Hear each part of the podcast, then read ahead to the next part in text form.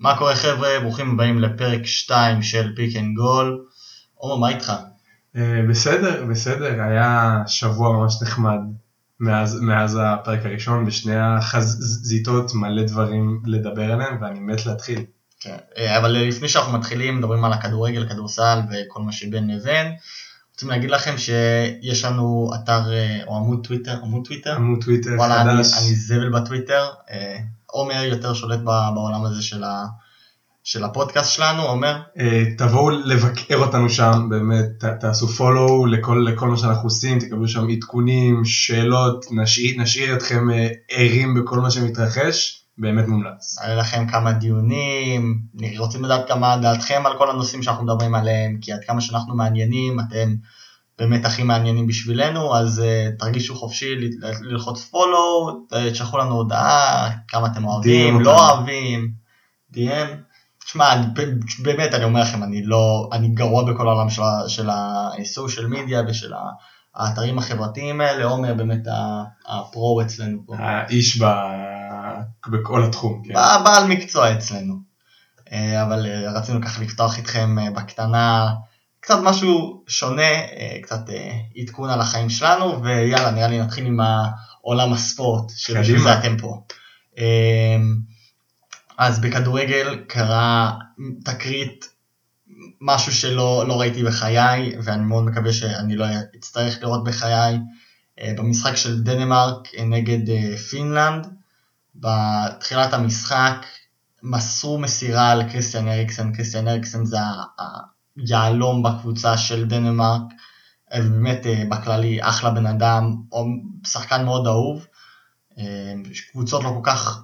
אין, אין, הוא לא שחקן שגורר המון שנאה איתו, הוא באמת שחקן שאתה רואה שהוא נותן את כל, את כל כולו במשחק ואוהב את הקבוצה.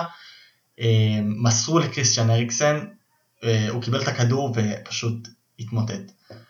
אה, זה היה שוק, אף אחד לא כל כך הבין מה קרה, אם הוא, בהתחלה אם הוא החליק או אם לא יודע פשוט נפל או התעלף, ואז אתה רואה שהוא לא מגיב. מהר מהר מהר מאוד השופט קרא לה... אה, קבוצה לחבר'ה שאחראים על הבריאות, כאילו על האמרג'נסי של השחקנים, הם רצו למגרש, הקפטן של דנמרק בא, ישר עזר לקריסטיאן אריקסן, שם לב שהוא לא בולע את הלשון שלו, התחיל לעשות לו סי פי אר, כאילו החיית לב, ומהר מאוד כל השחקני דנמרק באו סביב אריקסן, חסמו אותו מה, מהמצלמות, רצו לתת לו כמה שיותר פרטיות, כי בכל זאת זה מקרה שאתה לא רוצה שיהיה בטלוויזיה.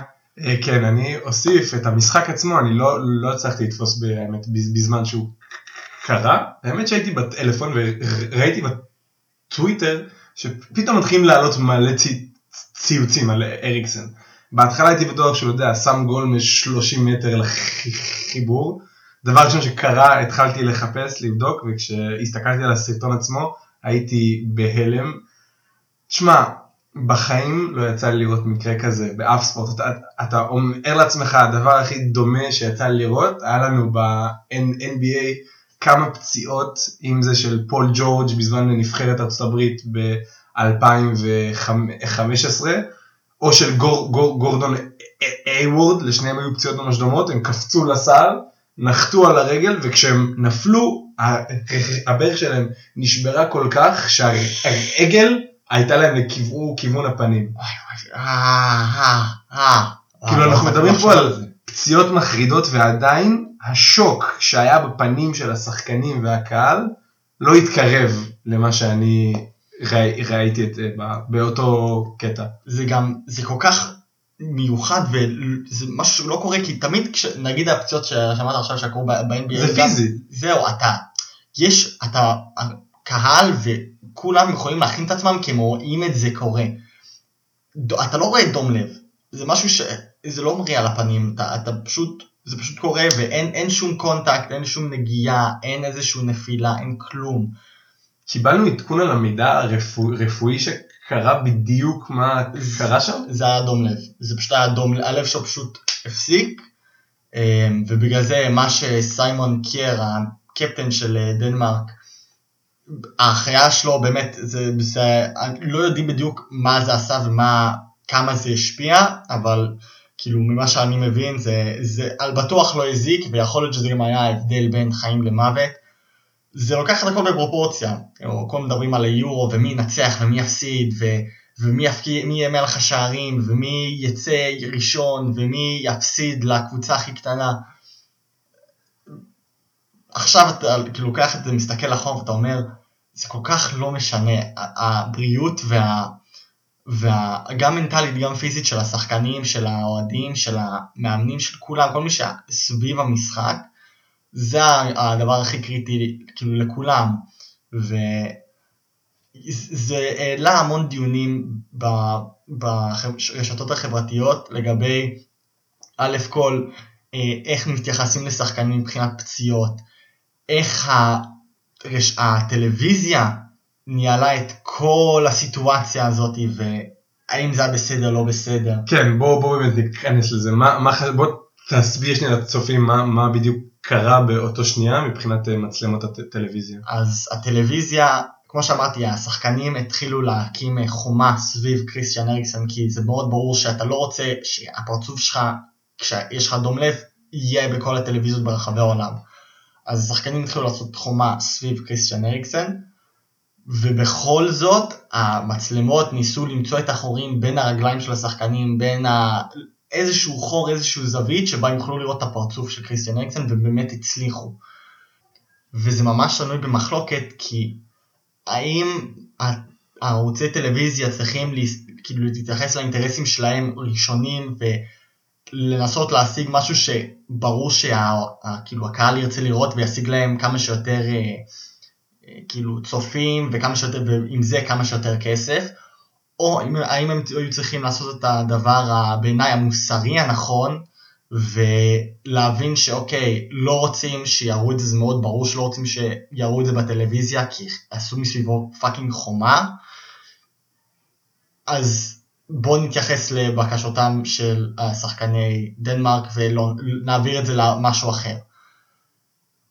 פה זה מעלה דיון שבמיוחד בעיניי, בעולם הספורט נהיה יותר ויותר ויותר הדיון המרכזי של כסף מול ערכים, וזה פשוט עוד סגנון, עוד וריאציה של הדיון הזה, שבעיניי עם הזמן פשוט יהיה יותר ויותר ויותר פרומיננטי, ככל שיש יותר ויותר כסף במשחק, וזה אפשר להתווכח גם לכאן, גם לכאן. אני אישית חושב שעד כמה שכסף זה חשוב, וכסף מדבר, וכסף מזיז את העולם, במצבים קיצוניים כאלה אתה חייב להתייחס לשחקן, אתה חייב למצוא את החלק האנושי שבך, ולהיות פחות חברה ויותר פשוט להתייחס לדברים האלה, כי זה כל כך קיצון, והאשליות של מה שהם עשו, ובעיניי הדבר המזעזע זה של לראות את הפרצוף של קריסטיאן אריקסן ללא הכרה,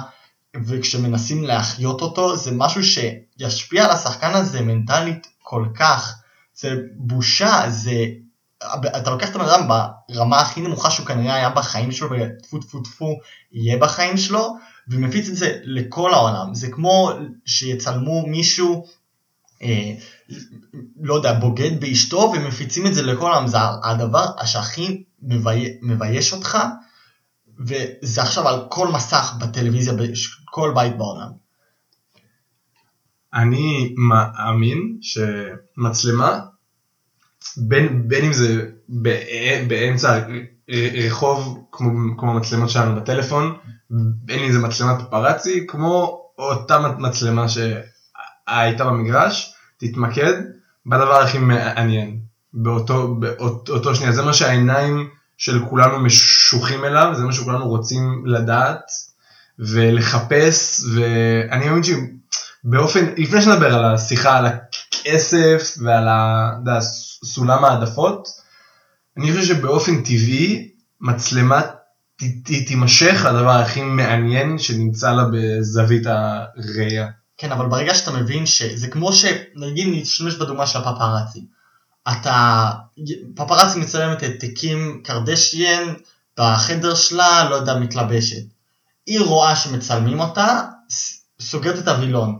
מה שבפרץ יעשו, הם ינסו למצוא את הזווית שהם יצליחו למצוא את התמונה הכי חושפנית באותה שנייה, כי ככה בפרץ יוצאים. אז אבל השאלה היא האם זה נכון? האם זה מה שצריך לעשות? זה שזה קורה, זה לא אומר ש... האם זה מה שצריך לעשות? ברור שלא. אין שום שאלה. אבל זה, זה, זה מה שקורה בפועל בכל העולם. אני לא אומר שואל אם זה מוסרי או לא, אני שואל אם צריך לפעול על המוסר. ברור שזה הדבר המוסרי לעשות, זה לא לצלם את קים קרדשיין הרוב, עד כמה שכאילו כולם נאהב את זה. לא, אני אישית לא. בסדר, כל אחד ומה שהוא רוצה. אבל השאלה היא, זה לא אם זה מוסרי לצלם את הסיטואציה הזאת או לא, השאלה היא האם צריך לפעול על המוסרות הזאת, או האם צריך לפעול על האינטרסים של... הטלוויזיה ולצלם ולהשיג כמה שיותר כסף. אני חושב שיש רגעים שעד כמה שהעולם הוא, עוד פעם, מנוע, המנוע העיקרי בעולם זה כסף, זה ברור, זה, אין, אין פה דיון, אף אחד לא הולך להתנגד לזה. השאלה היא האם החברות האלה באמת צריכים קצת להתייחס לבן אדם, וכי זה גם עזוב את זה שזה, אולי ברגע הזה זה ישיג כסף, אבל התגובה ה... שלילית שנקרא מכל העניין הזה, שבמיוחד באנגליה שכל כך שללו את ה-בי בי סי וכל כך שללו את UEFA על מה שקרה ואיך שהם לא התייחסו לשחקן, שבעיניי גם כספית זה יפגע בהם, יפגע בהם, זה פשוט יפגע בהם לטווח הארוך, ואולי בטווח הקצר הם עושים קצב, אבל נראה לי גם בשבילם, במיוחד בהודור הזה שלכל אחד יש קול וכל אחד יכול להשפיע על העולם. תראה מה קרה עם, עם רדיט ועם ה, עם גיימסטופ, תראה מה קורה עם, עם ה, עזוב את זה, נדבר על כדורגל, נדבר, תראה מה קרה בסופר ליג, שהאוהדים הלכו לרחובות והפגינו, ומשהו שעלה לה כל קבוצה באנגליה שלוש וחצי מיליון פאונד, הם, הם היו צריכים ל, ל, לשלם את זה בגלל שהם ניסו לעשות משהו נגד אוהדים. אז אני אומר לעצמי, גם כספית אולי זה לא כזה חכם לסחוט כל סיטואציה בשביל כסף, כי אני מאמין ש... אני אפילו מקווה שיהיה את אותה תגובה כמו שמה שהיה עם הסופר ליג. ובואו נדבר שנייה על מה שקרה העונה ב-אן בי איי. בעונה שעברה, אחרי הבועה שהתקיימה באורלנדו, היה דיון ממש ארוך בליגה, בהנהלה של הליגה, מתי ה... עונה הבאה תיפתח. האם היא תיפתח באוקטובר, כמו שנפתחת ב- בכל שנה, או שניתן לה, כי הרי הגמר עצמו נגמר חודש, חודש וחצי לפני, או שניתן לשחקנים את האוף סיזן שהם צריכים כדי לנוח. אז אתה אומר שהגמר, כאילו, היה, בגלל כל העניין עם הקורונה, היה באיחור, אז השאלה הייתה האם, לת... האם להתחיל את העונה הבאה, כאילו באיחור גם, ושזה יתחיל במקום ב... מתי זה מרוב מתחיל? באוקטובר? באוקטובר זה מתחיל, כן. אז במקום באוקטובר זה יתחיל בנובמבר, דצמבר, או האם פשוט להגיד קוסום, או בוא, בוא נתחיל את העונה כמו שצריך. בול. כאילו בזמן הנורמלי. ואדם סילבר וההנהלה בעצם החליטו שבמיוחד אחרי השנה של הקורונה, שהם הפסידו והפסידו והפסידו על חוסר הפעילות שהתרחשה, שהם מתחילים את העונה ממש צמוד לסיום של העונה קודמת. שמענו מחאות מהשחקנים, במיוחד לברון ג'יימס היה הכי outspoken לגבי זה, והשחקנים בעצם התריעו שהם לא מקבלים מספיק זמן כדי לתת לגוף שלהם פיזית לנוח. ה-אן בי איי הוא ספורט שמשוחקים בו שמונים ושתיים משחקים בעונה, לא כולל הפלייאוף. זה ספורט אינטנסיבי, משחקים שכאילו מתחשים יום אחרי יום אחרי יום לפעמים. ו... באמת רוב העונה עברה יחסית חלק, ועכשיו אנחנו מגיעים לסוף העונה, ושחקנים מתחילים ליפול כמו זובים. רק אתמול קיבלנו את ההודעה על הפציעה של קוואי, שככל אני מקווה שלא, עוד לא קיבלנו את החדשות סופיות, סיכוי טוב שהוא עם קרע ב-איי סי אל, ולא נראה אותו במגרשים לפחות שנה, וזה משהו שאולי ה-אן בי איי קיבלו עליו כסף בתחילת העונה לטווח הקצר, אבל עכשיו הרבה מהקהל מתחיל לאבד עניין בפלייאוף, כשהפציעות מתגברות, אם זה הפציעה של אנטוני דייביס בתחילת הפלייאוף, שהוציאה את כל הקהל של הלייקרס, שהוא אחד הקהלים הכי גדולים במשחק, מהעניין, או הפציעה עכשיו של קוואי. אני בטוח שעכשיו התזרים מזומנים שלהם ייפגע בגלל ההחלטה הזאת. זה גם קרה העונה בכדורגל, היה, לא היה להם פרי סיזן כמו שצריך לכל, ה, לכל הקבוצות, בכל, בכל הליגות, ובאמת ראו שסטטיסטית העונה היו הרבה יותר פציעות לטווח הארוך, מאשר העונות הקודמות, ובעיניי חד וחלק בגלל הפרי סיזן, לא מתייחסים, בגלל שזה לא נותן כסף, הליגות כל עונה פחות ופחות נותנים יחס לאוף סיזן או לפרי סיזן, איך שאתה רוצה לקרוא לזה, וזה פשוט דופק את השחקנים, ובעיניי זה פשוט עניין של זמן עד שהסיר לחץ הזה פשוט יתפוצץ, ויגיע למצב ששחקנים יתחילו גם להשתתף במחאות האלה, וזה כבר לא יהיה רק אוהדים, ואז באמת יהיה כוח חזרה לאנשים הקטנים, לאינדיבידואלים שבאמת בשבילם המשחק היה בנוי. אבל אם שני נחזיר את זה למה שקרה עם אריקסן, אני מאוד מאוד מאוד מקווה שהטלוויזיות למדו איזשהו לקח. באמת, אני בתוך תוכי לא רוצה לראות דבר כזה קורה שוב, עזוב אם מצלמים לא מצלמים, נקודה, אני לא רוצה, זה, זה באמת יהיה זוועתי אם זה יקרה שוב, אני מאוד מקווה שהליגות גם בכדורסל וגם בכדורגל, למרות שזה משהו שקרה רק בכדורגל, אני מקווה שגם כדורסל למדו מזה איזשהו לקח, שאי אפשר להתייחס לשחקנים כמו אה, חיילים, כמו רובוטים, הם אנשים שנפצעים, שנקראים, שחיים, זה, זה בני אדם בסוף היום, ואי אפשר אה, לזלזל ב... בצרכים שלהם ובדברים שבאמת כאילו חשובים להם ערכית. אני מאוד מקווה שזה באמת משהו שלא נצטרך לדבר עליו אי פעם שוב, ונראה לי נעבור לנושא קצת יותר חיובי ופחות מדכא ועצוב, ואני מאוד מצטער שככה פתחנו, אבל היינו חייבים לדבר על זה, זה באמת הדבר הכי קריטי שקרה בעיניי בכל הספורטים בעולם, בעיניי בכללי בעולם מה שקרה לאריקסן, והיה גם יפה לראות את כל ה... שכל הקבוצות התייחסו לזה, ושלחו לו תרגיש טוב. ו... אחרי שהמשחק חודש, אנחנו ממש ראינו את הקהל מש... משני הנבחרות מעודד את אריקסן ביחד, כולם מכל, מכל העולם ניסו לשלוח לו מסרים. זה חיובים. בשבילי היה רגע עונה, כשפינלנד צועקים קריסטיאן, ודנמרק עונים להם אריקסן, העודים, זה בשבילי, זה, זה... ביניים דנמרק ניצחו את, ה... את, ה... את היורוזים, איך שגם השחקנים, גם המאמן, גם, גם האוהדים, איך שהם ניהלו את כל הסיטואציה, שפו להם, כל הכבוד, אה, נראה לי הפכו להיות הקבוצה השנייה של כולם, לצערי הם כנראה לא יעלו, אפרופו, אפרופו קבוצה שנייה, נראה לי שלך פה יש קבוצה שנייה, אז אתה צריך לתת, לתת לקהל קצת הסברים עליהם. אני, איתי סמוכה, מתוודה שהיו לי uh, ציפיות הרבה יותר גבוהות לטורקיה מאשר מה שבפועל קרה, זה קצת פדיחה שעל הפרק הראשון אני יוצא אידיוט טוטלי, אבל uh, כן, כנראה שטורקיה גם לא תעלה לשלב הבא. בוא, בוא תנקי, אז עזוב לעלות לשלב הבא או לא, הם בכל זאת אנחנו לא רואים מטורקיה שום כדור, כדורגל, דה, בכלל, לא בהתקפה, לא בהגנה, ספגו שלישייה מאיטליה, הפסידו את המשחק האחרון, מה אתה, מה אתה, אתה כן רואה, רואה שם שאתה יכול לומר לנו עליהם? שום דבר טוב, אני אגיד לך את האמת, שום דבר טוב, רואים שזו קבוצה שלא רגילה לשחק בטורנירים בינלאומיים, רואים שזו קבוצה שיש לה פשוט פגועה מחוסר ניסיון וחוסר, ופשוט לחץ, פשוט המון לחץ שהם לא יודעים איך להתמודד איתה. הייתי בטוח שהשחקנים, הקבוצות האינדיבידואליים שלהם ידעו איך להתמודד, אבל יש, יש פקטור מאוד קריטי שקוראים כימיה.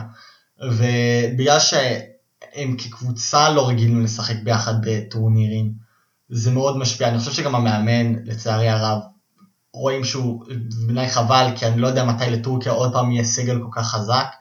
המאמן יחזב טקטית, טעה בכל צורה שאפשרית, לא ישתמש ביכולות של כל השחקני ההתקפה, בעיניים המופלאים שלו, כמו בוריק ילמז, לא פעם אחת הוא לא דפק את הריצות שחותכות את ההגנה, כי זה באמת היכולת הכי חזקה שלו, זה ופשוט להיות קליני בתוך הרחב, בתוך ה...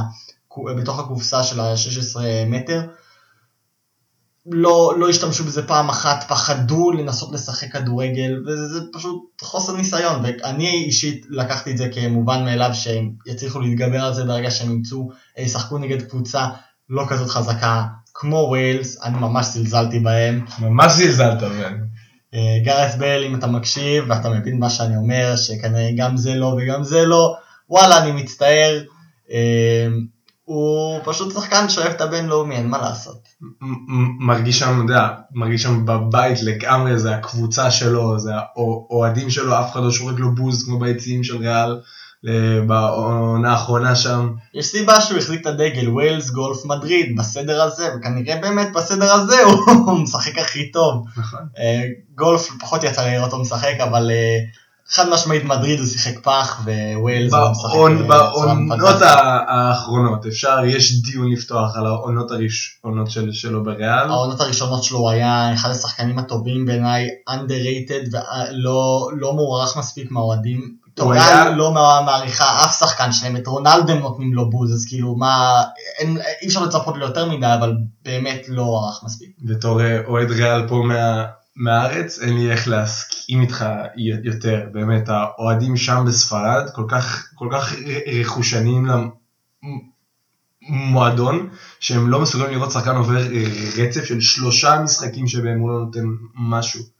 זה פשוט סטנדרטים לא אנושיים, כאילו, אין באמת אוהדי ריאל, מצטער להגיד, אבל אוהדי הריאל, כאילו, לפחות הספרד, אני לא מתייחס לאוהדי הריאל הספרדים. עודר על הספרדים פשוט לא יודעים איך להעריך את מה שיש להם, אני מאמין שעכשיו שרונלדו עזב, וזידן עכשיו עוזב. ורמוס. ורמוס עוזב, שזה בכלל מטורף. אני רציתי לבכות. זה סוף, זה סוף של דור, באמת, זה סוף של דור, זה סוף של פרק זמן מאוד מאוד מוצלח ל... היה את הלדסימה, היה את השלושה ברצף, היה... אליפויות באמצע, לא כל כך הרבה, אבל היה. היו, וזהו, זה נראה לי ריאל הולכת ל... העודים של ריאל, אם הם עשו בוז לרונלדו, יש להם, יש להם סרט טעימה לחכות אליו בשנים הקרובות. עם עדן עזרד לדוגמה? עדן עזרד, מי עוד יש להם? היה להם את מריה, פשוט קניות לא מוצלחות, ואני חושב שכל כל, כל השחקנים הטובים שלהם עוזבים, כל החדשים לא מוצלחים, ואני לא רואה את זה משתנה בזמן הקרוב. ואם נחזור שנייה לכאן לכדורגל ומה שקורה עכשיו על המגרש, איזה קבוצה אתה חושב, עכשיו, אם מישהו שם לך אקדח לראש, איזה קבוצה אתה נותן שבסופו של דבר תניף את הגביע? טורקיה, סתם, סתם, לא. אני יודע שאני יותר מדי קרדיט בכיס לגבי קבוצה שאני חושב שיצליחו, אבל נראה לי, אם הייתי צריך להאמר, אני לא מדדם שאוהב להאמר, אבל... אם הייתי צריך לשים ווינר, כנראה הייתי שם על פורטוגל. אני חושב שיש להם את היכולת להחזיק את ה... לנצח את הטורניר פעם אחר פעם. פורטוגל? כן. אני מקווה מאוד שאני לא שמתי איזה נחס על כל הקבוצה, והם הולכים להפסיד את כל המשחקים שלהם. אבל אני חושב שב-אלפיים ושש עשרה זה היה ברוזת עם רונלדו. רונלדו הוביל את הקבוצה, רונלדו עשה את הכל, נכון נדר הפקיע את הגול המכריע במגמר. וגם אז המצלמות התמקדו אך ורק ברונלדו, בדיוק, שזה מבחינתי שפולה, זה לא אכפת לי. יפה, יפה בעיניי. כן, זה ראית אותו, הייתה תמונה איקונית שהוא דופק כאילו דפיקות על השעון שלו, וראו את הפשוט תמונה... אמוציות, ראו את האמוציות על הפנים שלו. כן, אבל ראו, ראו אותו כמיני פרגי כזה, כי ראו, פרגי עושה את זה כל כך הרבה, היה את פרגי טיים, זה היה ידוע.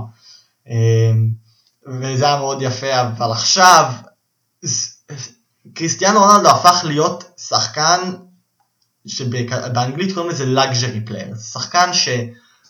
הוא לא יעשה לך יותר מדי עבודה בכל הרחבה, זה שחקן שאתה יכול... אתה יכול לשים אותו אם אתה רוצה, הוא יעשה לך משהו יפה, ואתה יכול גם להוציא אותו. דוגמאות ללאגז'רי פלייר זה כמו גארת בייל, זה כמו נגיד ניימר, שחקן שלא יעשה לך יותר מדי עבודה הגנתית, לא ירוץ יותר מדי בשביל כל הקבוצה, הוא ירוץ כשהוא רוצה, וכשהוא רץ כנראה הוא יפקיע גול. עכשיו רונלדו הפך להיות היעלום בכתר, אבל יש כתר סביבו, זה לא שהוא מחזיק את כל המלוכה של פורטוגל, הוא שחקן שיוביל את הקבוצה, אבל יש לו את מי להוביל, והוא הופך להיות במקום, אה, במקום כמו מלך, הוא הופך להיות מוביל, שהוא לא שולט, אלא הוא גורר את שאר הקבוצה איתו, והם הולכים איתו ביחד. יש לו סגל סביבו שיכול באמת להוציא את המוטל ממנו.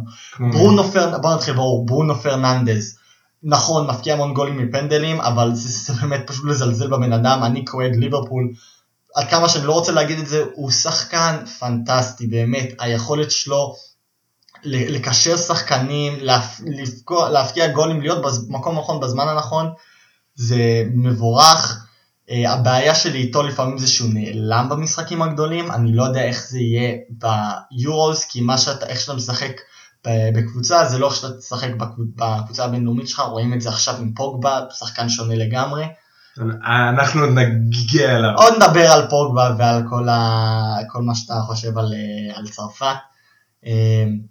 אבל אני חושב שיש את ברונו פרננדס, יש לך את דיו... דיוגו ז'וטה, האהוב ליבי, שבכלל חיה של מכונה שאם רונלדו לא ערב כל כך ערוץ, דיוגו ז'וטה רץ בשביל עשרים אנשים. יש לך בהגנה, יש לך את, את ברובן דיאז, ניצח את שחקן העונה ב- בליגה האנגלית, לידו יש לך את נלסון סמדו, את רוי פטרישיו בגול, שוער פנטסטי לאורך כמה שנים. קיצר, מה שאני רוצה להגיד זה שבכל מקום, גם בקישור ההגנתי יש לך את וויליאם קרווליו, יש לך בקישור התקפית ברונו פרננדס ודיוגו ז'וטה, בהגנה יש לך את רובן דיאז ו- ופפה ופונט, בכל מקום יש לך שחקן, ואת רפל גררו בכלל בשמאל, שהוא גם התקפית בין המגנים השמאליים הטובים. בכל מקום יש לך שחקן טוב.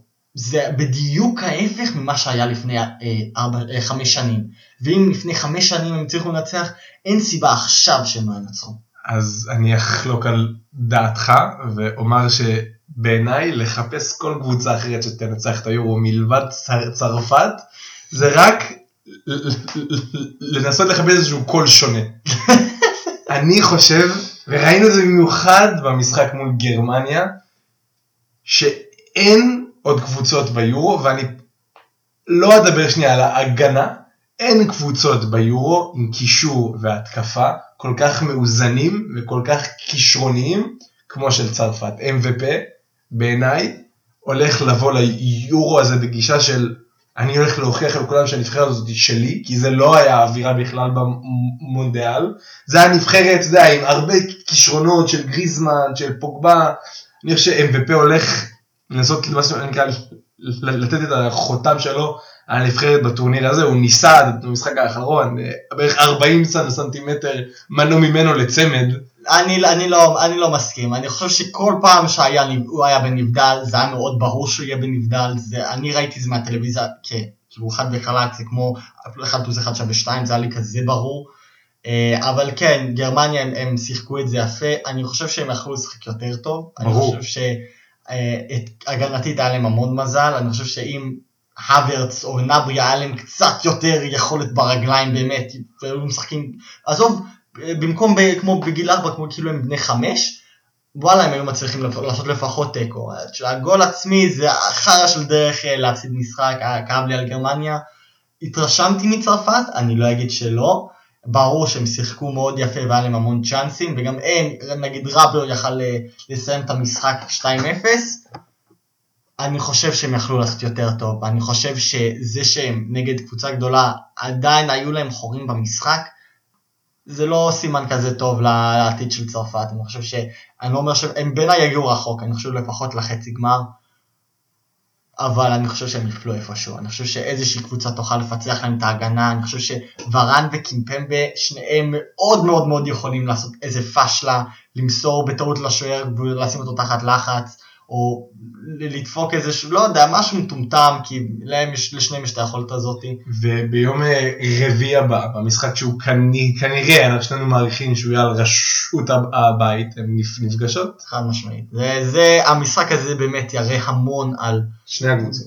על שני הקבוצות, על מי יכול לעמוד תחת הלחץ, אבל אמרתי את הפרק הראשון, מי שיצא מקום ראשון, יהיה לו בוס משוגע לדעת שלמרות הכל הגענו מקום ראשון, עזוב את זה שזה יעזור במשחקי כאילו נוקאוט, למוע, למנטלית זה ייתן להם קלף שאין לשום קבוצה אחרת נראה לי, לא עזוב, גם אם איטליה נצטרך את כל שלושת המשחקים שלהם בבית שבעיניי זה מאוד יכול לקרות, זה לא, הם, איטליה לא תבוא עם, עם הרגשה של אני יכול לקחת את, את, ה, את ה טייטל הזה כמו שמי שביניהם יגיע מקום ראשון, כי זה באמת לדעת שאתה הבסת את אני מאמין שכל אחד יחשוב שהוא האויב הכי גדול שלו, פורטוגל וצרפת, תחשבו שהם שניהם לפחות בטופ חמישה קבוצות לנצח את הטורניר הזה, ואם אחד יוכל להביס את השני, אז וואו. זה ישנה את ה... ישנה את הדעה, אני חושב שהדעה שלי אולי תשתנה טיפה, אולי אני ארגיש שפורטוגל פחות סיכוי שתנצח, או אני אהיה חד וחלק בטוח שפורטוגל תיקח את הכל. יפה. נראה לי נדבר קצת על ה-אן בי איי, אם מדברים כבר על נוקאוט, זה עכשיו המאני טיים ב-אן בי איי. אז באמת עבר לנו שבוע מטורף, והתחיל בעיניי בתור המשחק פלייאוף הכי גדול של שחקן, מאז... מאז הסחיבה של לברון ג'יימס לגמר ב-אלפיים שמונה עשרה, אני מדבר כמובן על ההצגה של דורנט מול מיל, מילואקי. לפני המשחק הזה, כשדיברנו פה בפרק הקודם, אמרתי לך, דורנט עבר עכשיו שני משחקים ממש, ממש גרועים לפי האמות מידה שלו, היה, לא, לא צריך לקלוע, לא צריך לסחוב את הקבוצה, אבל דורנט הוא סופרסטאר, דורנט הוא שחקן שבמאניטיים שצריך, יתעלה מעל כולם על המגרש, ואני שמח לדעת שהוא, אני שמח שהוא גרם לי לראות ממש חכם, כי דורנט עם ארבעים ותשע נקודות, שבע עשרה ריבאונדים ו-עשרה אסיסטים, לא ירד לדקה אחת מהפרקט, כשג'יימס הרדן חוזר על רגל אחת, ומילואקי סירבה לתקוף את ג'יימס הרדן בהתקפה, זה... זה לשיחה אחרת על כל הטעויות שמילואקי עשתה במשחק הזה, שלא נספיק להיכנס אליהם, ויש המון.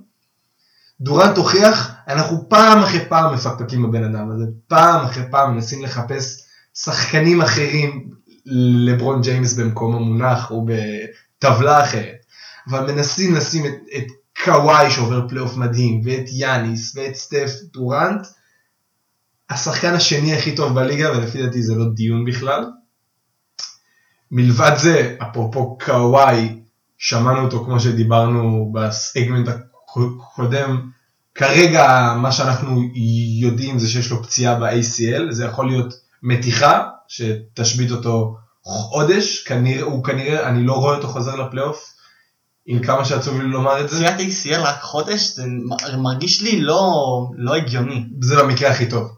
מתיחה ב-איי סי אל. אה, זה מתיחה ב-איי סי אל. קיבלנו, המידע שקיבלנו הוא פציעה. בלי פירוט, אם זה קרע או מתיחה, וכולנו במתח. אוקיי, ידוע מתי, יש צפי מתי? שום דבר, קוואי הוא אחד האנשים הכי חשאיים בליגה, גם את הידיעה הזאת, זה לא הקבוצה בדקה, זה רופאים שלו, רופאים אישיים שלו בדקו, והעבירו לקבוצה, הוא לא, הוא מפרט רק מה שהוא צריך לפרט, ואני מאמין שהוא לא פירט כי הוא עדיין לא יודע, אבל לפי מה ששמעתי, הוא התחיל להעביר מסרים לקבוצה של תתחילו להתרגל בלעדיי, ופול ג'ורג' התרגל בלעדיו מהר מאוד עם משחק מספר חמש שם ביוטה. פול ג'ורג' הוא שחקן שלא מופיע למשחקים גדולים, אני אגיד איזה חד וחלק, שנה אחרי שנה, פלייאוף אחרי פלייאוף, בין אם זה איך שהם עפו מול יוטה ב-אלפיים שבע עשרה, לאיך שהם עפו מול... מול, מול דנבר בעונה שעברה אחרי שהם הובילו שלוש אחד, והוא צבר לעצמו מוניטין של שחקן שגם האוהדים כבר לא מאמינים בו, והוא מתחיל עכשיו לנסות לצאת באיזה מסע נקמה אישי, ובוא, זה קו עלילה מעניין ממש, בוא נראה איך, איך הוא מתקדם. בעיניי המשחק, הסדרה הכי מעניינת שאנחנו הולכים להתמקד בה היום, היא אטל, אטלנטה פילדלפיה, כי מה שקרה אתמול עם אטלנטה וטרי יאנג, אני לא האמנתי שבפילדלפיה לא הולכים לעשות להם סוויפ, ארבע אפס. מה, מה אתה חשבת על המשחק שהיה אתמול? אני חושב שהמחצית הראשונה בטוח הייתה, כאילו, אני אגיד לכם, זה די משעמם. בין המשחק, אני לא צפיתי במיליוני משחקי אן בי איי, אבל זה אחד מה שהייתה בין המשעממים. אם הייתי יכול, הייתי מוחק את, את ה, אפילו את השלושת הרבעים הראשונים, ורואה רק את הרבע האחרון, כי זה באמת היה הרבע הכי מעניין והכי מטורף. אני חושב שדיברת על, על טרי יאנג, היכולת, הראייה שלו של מסירה, והסור, היכולת שלו למסור בכל מיני צורות, בעיניי מטורף, אה, לא ראיתי הרבה דברים כאלה.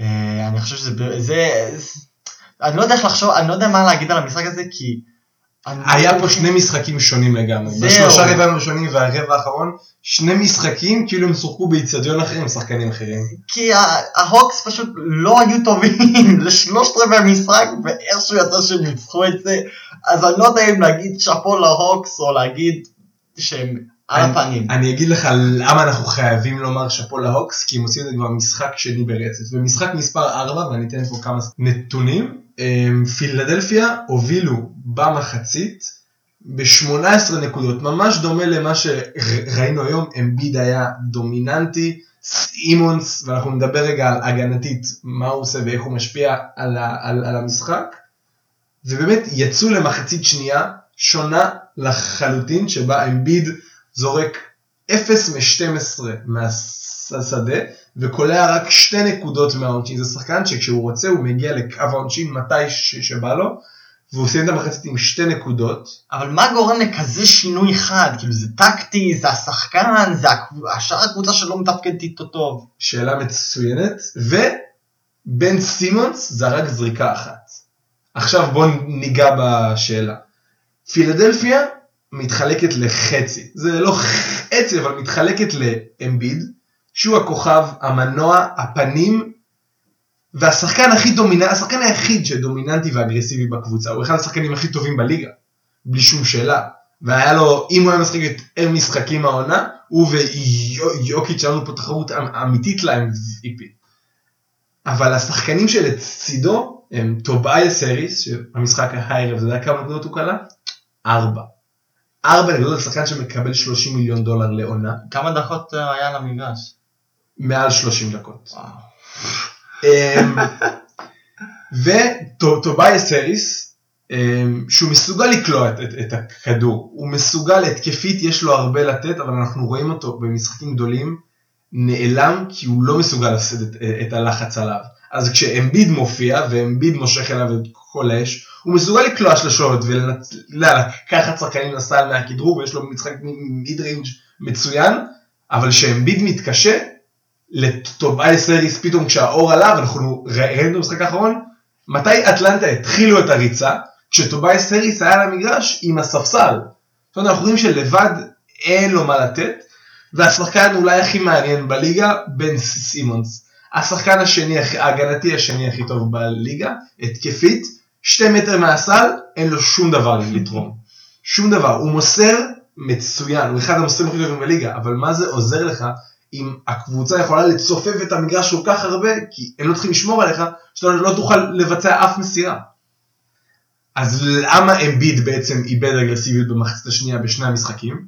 כי אמביד משחק כבר את, את, את כל הסדרה האחרונה, מאז המשחק השני, עם קרע קטן בערך, לא קיבלנו יותר מדי מידע עליו, אמביד הוא אחד השחקנים בכל סוגי הספורט, הכי מפחידים שראיתי בחיים, הוא נופל לפרקט כל כך הרבה, וכל פעם שהוא נופל, אני אומר לעצמי, כוס עמק, הוא עוד פעם קרא איזה משהו, הלו, הוא, הוא, כל העונה הראשונה, ראשונה שלו בליגה, הוא לא, לא שיחק, היה מושבת בגלל פציעה, וזה מה שאנחנו רואים עוד פעם, הרבה פעמים שחקנים של, שמעל שבע שתיים, שחקנים ענקיים, אנחנו רואים הרבה פעמים מועדים לפציעות, ואמביד מגיע במחצית הראשונה עם כוחות, אחרי מנוחה משליט דומיננטיות בהגנה, בהתקפה, וכשאמביד דומיננטי, לאטלנטה אין מה לעשות, עם כמה שטריי יאנג יהיה טוב, עם כמה שקלינט קפלה יהיה טוב, עם כמה שבוגדנוביץ' יהיה טוב, כשאמביד דומיננטי, די, במשחק הארבע הם הובילו ב-שמונה עשרה נקודות, והמשחק האחרון הובילו ב-עשרים וארבע, עד הרבע השלישי. בסופו של דבר, אין מה לעשות, הכאבים בברך משפיעים עליו, המשחק שלו מתחיל לרדת, יותר קשה לו לקפוץ מהמקום, יותר קשה לו לקחת דברים לסל, אתה יודע, כשאתה מקבל פציעה ברגל, יותר קשה לך לזרוק, כי אתה מאבד ליפט מהחלק גוף התחתון, ובשורה התחתונה הוא לא מצליח לקלוע, וכשהוא לא מצליח לקלוע, פילדלפיה תקועה לחלוטין. אז אם זה משהו שהוא כל כך ברור, וכאילו ידוע על הפציעה שלו, איפה המאמן? איפה החיים של המאמן לבוא ולהגיד, בוא נשמור, נעשה לך, אני, אני אתייחס אליך אישית וספציפית לצרכים שלך, נכניס אותך כשצריך, נוציא אותך כשצריך, גם אם אתה מרגיש שאתה בסדר, אנחנו יודעים סטטיסטית שעדיף שנוציא אותך, אז נוציא אותך. המאמן צריך לבוא ולהגיד, בוא נע, יש לי פה יעלום, בוא, בוא נשמור עליו. אני המבקר הכי גדול של דוק ריברס בעולם, שנה שעברה בקליפרס, הוא נזכר לעשות adjustments מול דנבר, רק בשנייה האחרונה שכבר לקחו את הסדרה, פתאום הפכו אותה עליהם. אבל אין מה לעשות, אנחנו רואים שבסדרה הזאת אין לו הרבה חומר לעבוד איתו. כשאמביד, וכמו שג'יימס הרדן עלה אתמול לשחק עם חצי רגל ימין פצוע, כשאמביד לא על המגרש, לפילדלפיה אין מה לתרום. לא, איך, לא משנה איך תנסה לסובב את זה. טובייס האיז לא מסוגל לסחוב את הסדרה לבד, ובן סימונס לא מסוגל לקלוע נקודה. אבל יש עוד, עוד צד למטבע, וזה טרי יאנג. מה, מה, מה הייתה התרשמות שלך מטרי יאנג? אמרתי, הוא מוסר פנטסטי, גם קולע לא רע, אה, לא רע, הוא, הוא ממש טוב, אבל פשוט הוא, הוא מרגיש לי שחקן ש... יש שחקנים בכדורגל שאתה יכול, אתה לפעמים משאיר אותם על המגרש, כי אתה אומר, גם אם הם משחקים לא טוב, הם יכולים למצוא לך איזה ניצוץ של, של רגע, ופתאום להפוך את המשחק ולהכניס לך גול שניים. עכשיו בכדורסל זה קצת שונה, ברור, זה כאילו אם אתה מכניס רק סל אחד, אתה אפס מאופס, אבל יש שחקנים, אני רואה כמו טריינג, זה פשוט מחזיר לי פלשבקים של שחקנים שאתה אומר, אני אשאיר אותו למגרש, כמו, כמו, לא, לא משנה אם, אם לסלה יש משחק גרוע, אתה משאיר אותו על המגרש, כי יכול להיות שהוא, הכדור, יש לו איזשהו כוח שהכדור לפעמים נופל לו במקום הנכון, בזמן הנכון, הוא פשוט מפקיע. לוקאקו, גם אם הוא, גם אם הוא שחק חרה, אתה תשאיר אותו, כי אתה יודע שהוא פשוט בן אדם שיכול לדפוק לך גול מ-שלושים מטר, משהו מטורף, ולעשות לך איזה רגע של, של באמת, קסם, אין מילה אחרת, קסם, ו- ולהפוך את המשחק. טרי יאנג מרגיש לי שחקן כזה, שגם אם המחצית הראשונה הייתה לו לא משהו, המחצית השנייה הוא בא ופשוט עשה את הניצוץ שלו, עשה את הקסם שלו, ממש הארי פוטר, והפך את המשחק. טרי יאנג בפלייאוף האלה יוצא למסע נקמה אישי, והוא אישית מעלה אצבע משולשת לכל התקשורת האמריקאית ביחד. ואני אסביר למה. טרי יאנג נבחר בדראפט אלפיים שמונה עשרה, באותו אה, טרייד מוכר עם אה, לוקה, דון, דון, דונצ'יץ'. זה יודע, בהתחלה דלס בחרו בו, אטלנטה בחרו ב... אה, דלס בחרו בטרי, אטלנטה בחרו בלוקה. באמת, הטרייד בין שני השחקנים, ונראה כאילו מאז, מאז אותו שנייה, אותו טרייד, הגורל של שני, התקשורת לא יכולה להפסיק להשוות בין שני השחקנים האלה. ולוקה פתח את הקריירה שלו בצורה הכי טובה, שראינו שחקן פתח קריירה בהיסטוריה, שבר כל שיא אפשרי מאז לגילי שמונה עשרה, תשע עשרה, עשרים, וטרי יאנג העמיד מספרים מדהימים, אבל הקבוצה שלו לא הצליחה לנצח. והתקשורת, נגיד ביל סימונס, אחד מקולות ה-אן בי איי הכי מוכרים בארצות הברית, לא הפסיקו לקטול אותו, לא הפסיקו להתייחס אליו בתור מה שנקרא good stats, bad teams player, זאת אומרת שחקן שמעמיד מספרים גבוהים בקבוצות שמפסידות, אז בעצם מה זה כבר משנה? עד לרמה שהוא אפילו לא נבחר לאולסטאר במשחק אולסטאר האחרון. עכשיו אטלנטה בקיץ, אטלנטה הלכה all in, אטלנטה אמרה לעצמה שהיא מחליפה, עושה סוויץ', הביאו באמת את דנ... דנילו גלינרי, נתנו לו חוזה ענק, הביאו את קפלה שנה שעברה בטרייד עם יוסטן, החתימו את בוגדנוביץ' אחרי הפיאסקו שהיה עם מיל... מילואקי, זאת אומרת נתנו ל... לטרי יאנג את הכלים שהוא צריך מסביבו, והוא מראה לכולנו, דרך אגב, הוא עבר לסדרה השנייה, עוד לפני שלוקה ניצח סדרת פלייאוף אחת, אמנם לוקה שחק נגד הקליפרס כל חייו, משוחה קצת יותר גבוהה מהניקס, אבל הוא מראה בפלייאוף האלה, שהוא אחד השחקנים הכי מנצחים בליגה. הוא מסוגל לקרוא את המשחק בצורה כל כך מדהימה, הוא רואה מתי הקבוצה צריכה שהוא יהיה סקורר, והוא סקורר מדהים, הוא יכול לקלוע שלשות מ-שלושים פיט, הוא יכול לשלוט את המשחק, יש לו פלוטר מדהים, שקשה ממש לעצור אותו כשהוא נכנס, והוא למד בבית ספר של ג'יימס ארדן, איך להגיע לקו מתי שהוא רוצה, אבל נגיד אחרי המשחק הראשון, שדוק ריברס בעצם בחר לשים עליו את דני גרין, שדרגב נפצע מאז, הרבה יותר איטי, ולנסות לראות בעצם איך הוא יחזיק. ובעצם הוא באותו משחק יבין, טוב עכשיו אני צריך ללכת לסל ולקלוע, כי יש לי באמת את כל האופציות לעשות את זה, והוא עושה את המשחק עם שלושים וחמש נקודות, ובעצם מאז אותו משחק, פילדלפיה שינתה טקטיקה, ושמה עליו את, את בן סימונס, שהוא בעיניי המגן השני אחרי גוברט הכי טוב בליגה, והוא הצליח באמת להעט אותו, ולעצור את המשחק שלו. כשאתה עוצר את המשחק של טרייאנג, אתה עוצר את כל ההתקפה של ההוקס, וככה פילדלפיה הצליחה לקחת את היתרון הזה שתיים אחד בסדרה, ואז טרייאנג הבין, אני צריך לעשות סוויץ' עכשיו, אני לא צריך לקלוע כל פעם, אני אכנס למין כזה סטייל סטיב נש, אני אגרום לכולם מסביבי להיות מעורבים, מתמקדים בי כל כך הרבה, וכך הוא הגיע למצב שהוא סיים את משחק ארבע עם עשרים וחמש נקודות ו-שמונה עשרה אסיסטים. הוא השחקן התשיעי בהיסטוריה של ה-אן בי איי שמגיע למספרים כאלה בפלייאוף, ובעצם הם הצליחו לנצח את משחק מספר ארבע. אבל זה גם, זה לא כזה פשוט, זה קורה גם נגיד המון בכדורגל, כשיש לך שחקן, אבל אני באמת חושב שיש המון דמיון בין טרי יאנג לגריליש, לג'ק גריליש, שהוא הכוכב של הקבוצה, ג'ק גריליש באסטון וילה, גם סוחט המון פאולים, כמו שטרי יאנג אוהב לסחוט המון פאולים, והמון קבוצות מתמקדות בג'ק גריליש, וזה גם סיבה שהוא באמת מקבל המון פאולים, זה כי תמיד יש עוד אקסטרה אנשים עליו, וגם מה שג'ק גריליש הבין שצריך להיות שיהיה לו גם סגל סביבו, שהוא אכל, אם מתמקדים עליו, זה אומר שלא מתמקדים על מישהו אחר. אבל גם זה לא כזה פשוט, כי אתה צריך שיהיה לך את היכולת ואת הראייה ואת ה... את הסבלנות לחכות לזמן הנכון למסור. וזה מה שראיתי המון בה, באמת ברבע האחרון, לצערי זה היה רק רבע, אבל ברבע האחרון במשחק של, של, של ההוקס, ונגד נגד הפילדלפיה, והוא עשה את זה בצורה באמת פנטסטית, צריך לתת לו המון קדיט עד כמה שזה ברור מה הוא היה צריך לעשות, זה שהוא הצליח לעשות את זה, גם צריך לקטול קצת את פילדלפיה, אבל גם לתת המון קרדיט להוקס. כשטרי יאנג על, על המגרש, הוא מחזיק באסיסט פרסנטג', שזה אומר כמה מהזמן, כמה מהאסיסטים שמחולקים בזמן שאתה, אתה על המגרש, אתה אחר, אחראי אליהם, של ארבעים ושבע אחוז. זאת אומרת, בזמן שהוא על המגרש, הוא מוסר את מחצית מהאסיסטים של אטלנטה, ותהיה בטוח, שהחצי השני זה סלים שהוא בעצמו קולע.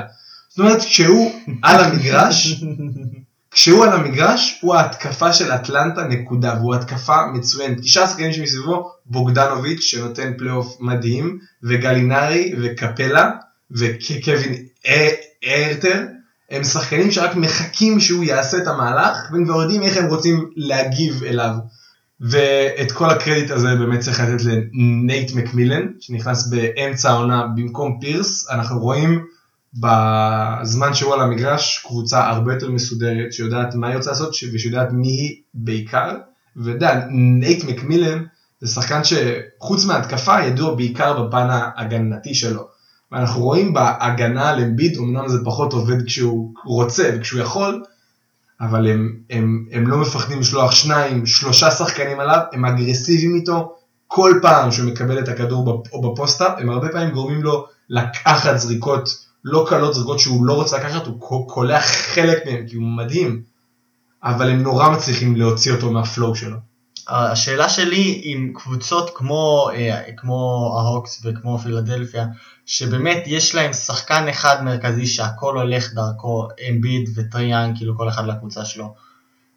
מה הסיכוי שלהם לנצח נגד, כאילו לעלות, לש... כשהם עולים לשלב הבא ונצחקו נגד קבוצה, או הבאקס או הנץ, שבעיניים קבוצה שהרבה יותר לא מבוססת על שחקן אחד, נכון, יש להם שחקן, אה, לכל קבוצה יש להם או את איר, אה, קי, אה, קי אירווינג, ודורנט, או, או ודורנט, או את יאניס ואת מידלטון בבקס, אחד מהם יעלה ביניים, אני חושב שזה באמת יהיה הנץ, אבל לא משנה, איך קבוצה שכל כך מבוססת על שחקן אחד, וכאילו שכל כך תלויה בטרי יאנג, איך הם יתמודדו עם קבוצה שבדיוק ההפך, שכל אחד, כאילו יש להם כמה אנשים שיכולים באמת להשפיע ולקחת את המשחק הזה בידיים שלהם? מה הסיכוי שלהם? זה דיון רחב מאוד כשזה מגיע ל-אן בי איי, כי ב-אן בי איי אנחנו רואים קבוצות כמו נגיד הג'אז, טוב, הג'אז היא דוגמה פחות טובה, קבוצות נגיד אטלנטה הוקס של אלפיים וארבע עשרה חמש עשרה לדוגמה, קבוצה שסיימה את העונה הסדירה עם הכי הרבה ניצחונות, ואתה רואה שאין לה אף סופרסטאר, קבוצה,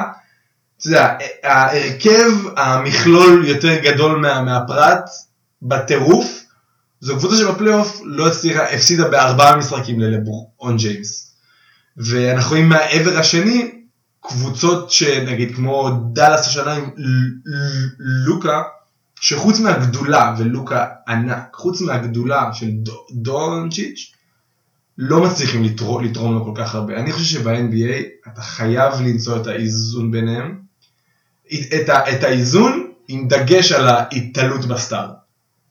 ו, ו, ופה אני ככה אסכם את, ה, את הסדרה כולה. מבחינתי, ה-אן בי איי, במיוחד הפלייאוף, הרבה פעמים, מה זה הרבה פעמים? תשעים ותשע אחוז מהמקרים יהיו מוכרעים על מי השחקן הכי טוב על המגרש באותו משחק. והשחקן עם הפוטנציאל להיות הכי טוב על המגרש באותו משחק זה אמביד.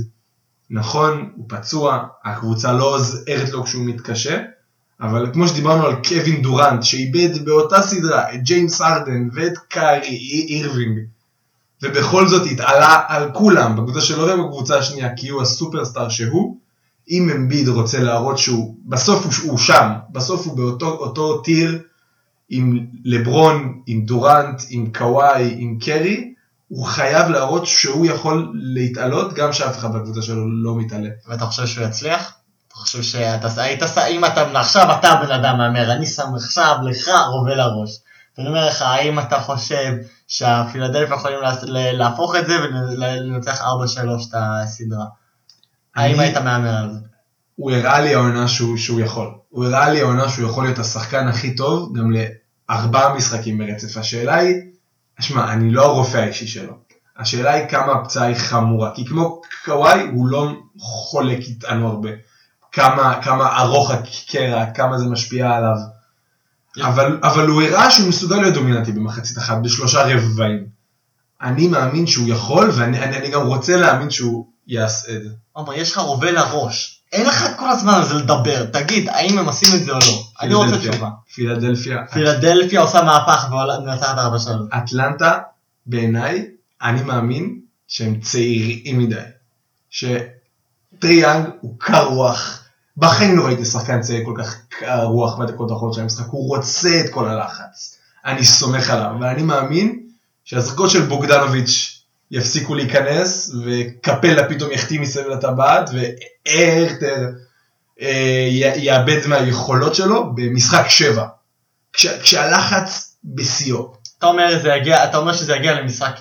שום שאלה, אני לא, לא רואה את פילדלפיה, מפסיד את המשחק הבא. וואו. אתה, אני חושב שזה אבל לא צריך מתייחס לכל הסגל של, של ההוקס. וויליאמס, עד כמה שטריאנג היה חשוב ל, ל, לרבע האחרון, גם וויליאמס היה לו המון, אה, הכניס המון, עד כמה שטריאנג עשה אסיסט, מי הכניס את הסלים? וויליאמס. וויליאמס הכניס המון, אבל זה כמו, זה כמו משוואה. וויליאמס הוא נעלם, הוא איקס. לפעמים זה יהיה וויליאמס, לפעמים זה יהיה גלינרי, אתה לא יודע מאיפה זה יבוא. הדבר היחיד שקבוע זה טריאנג וזה אמביד. Hmm. זאת אומרת שזה הכל תלוי מי ביניהם יהיה יותר טוב ביום, זה מי שלוקח. כן, ואני מאמין שאמביד בסוף יצא עם ידו על, על העליונה. אתה יודע מה, רק, רק כדי לחלוק איתך ורק אני אוהב להתמקח איתך. אני אומר טרי יאנג, אני מאוד אהבתי את הרבע האחרון, אני חושב שאם ככה הוא יסיים, אם, אם איכשהו סיים את המשחק ככה הוא יתחיל את המשחק הבא, אין סיבה שאטלנטה לא תיקח. אה, ראו את היכולת הקרסנית של פילדלפיה שמנטלית, אין להם את החוסן הזה להגיע לקו הסיום ולעבור אותו, שזה רואים גם בכדורגל וגם בכדורסל כמה זה יכול להשפיע על קבוצה, תשאל לאוהדי טוטנהאם איך הם מרגישים על כל גמר כשמגיעים אליו, או חצי גמר או רבע גמר, ולא מצליחים לעבור את הקו הזה, ולא מצליחים להרים איזשהו גביע כלשהו, וכן אם אתם אוהדים טוטנהאם, תמצצו לי, אבל זה חשוב, החוסן המנטלי הזה חשוב, ואני חושב שלפילדלפיה פשוט אין את זה. אני אגיד, אתה, אני, זה בעצם המכשול הראשון שפילדלפיה מתמודדת איתו בפלייאוף, שאותו היא אמורה לנצח. ב-אלפיים תשע עשרה הם הפסידו לקוואי וטורונטו, שבסופו של דבר טורונטו הייתה הקבוצה העדיפה באותו סדרה, למרות שג'ימי באטלר לא שיחק שם, ושנה שעברה הם שיחקו בלי סימונס שהיה פצוע ואמביד בלי שום גז במנוע, מה שנקרא. זה, הניסי... זה המבחן הראשון של אמביד, שבו אני אומר לעצמי, סופרסטאר אמיתי כמו שהוא רוצה להיות, היה מעביר את הקבוצה שלו, את הסדרה הזאת, ואני ממש מקווה שאמביד יצליח לעמוד במבחן הזה. מה גם לך לחשוב על שזה יהיה סיפור שונה, שמה שקרה אז לא יקרה שוב? מה, מה, מה שונה באמביד, מה שונה בכל שאר הסגל, שלא היה אז שיש עכשיו? שום, שום דבר לא שונה. מה שונה זה הסטייקס, מה שונה זה הלחץ. משחק מספר חמש, עם כמה שהוא, עם כמה שהוא נראה קריטי, הוא לא קריטי כמו משחק מספר שש. הלחץ עולה בצורה אק- אקספדנציאלית. כן, אבל הלחץ, אני מסכים, אבל אני חושב שאתה בעמדה יותר טובה מבחינת לחץ, אם אתה מרגיש שיש לך משחק אחד כדי לנצח ולעבור לשלב הבא, לעומת משחק, אני חייב לנצח כדי שיהיה לי בכלל סיכוי. אתה חייב להרגיש, כאילו, אתה חייב בטח, אם, אם אתה בא במצב של, אם, אם אני מנצח אז אני עובר, מאשר אם אני לא מנצח אני, אני אף. תמיד משחקי, משחקי מספר שבע ב-אן בי איי הם המשחקים הכי במרכאות רעים מבחינת חוויית צפייה. למה? כי כולם מחמיצים את הזריקות שלהם. אין אף משחק מספר שבע שיסתיים ב-מאה ועשרים, מאה ושלושים, הוא יסתיים ב-תשעים, מאה, מאה ושתיים, מאה וחמש, כי כולם מחליצים את הזריקות שלהם, כי הידיים שהם כולם רועדות בסופו של דבר, ואני מאמין שאמביד יהיה זה שהידיים שלו ירדו הכי פחות. וואלה, טוב, כנראה נצטרך בשביל לחכות ולראות, אבל אני מדבר על זה כנראה בפרק הבא.